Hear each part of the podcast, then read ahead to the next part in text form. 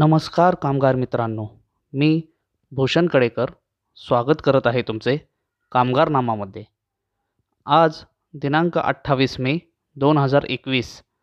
ऐकूयात आज रोजीच्या कामगारविषयक महत्त्वाच्या बातम्या संक्षिप्त स्वरूपामध्ये.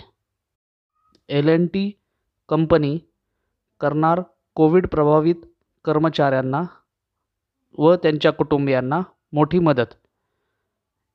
यामध्ये कोविड एकोणीसमुळे एखाद्या कर्मचाऱ्याचा मृत्यू झाल्यास शंभर टक्के विम्याची रक्कम साधारण पस्तीस लाख. त्याचबरोबर ग्रुप पॉलिसीनुसार रुपये पन्नास लाख. व कोरोनामुळे सेवेत असताना मृत झालेल्या कर्मचारी यांच्या तीन वर्ष ते पंचवीस वर्ष गटातील पाल्यांकरता शैक्षणिक मदत केली जाणार आहे. ऐकूयात पुढील कामगारविषयक बातमी.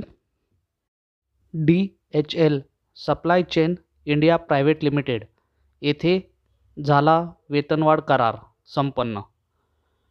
D H L supply chain India private limited company Panvel.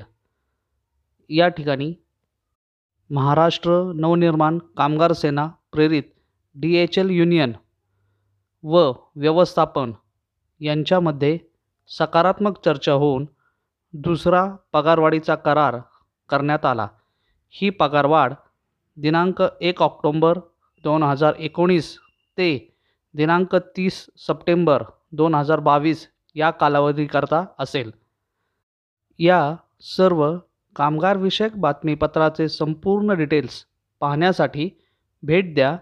Kamgarnama portal W W W dot Kamgarnama dot com या वेबसाईटला आजचे कामगारविषयक बातमीपत्र येथेच संपले.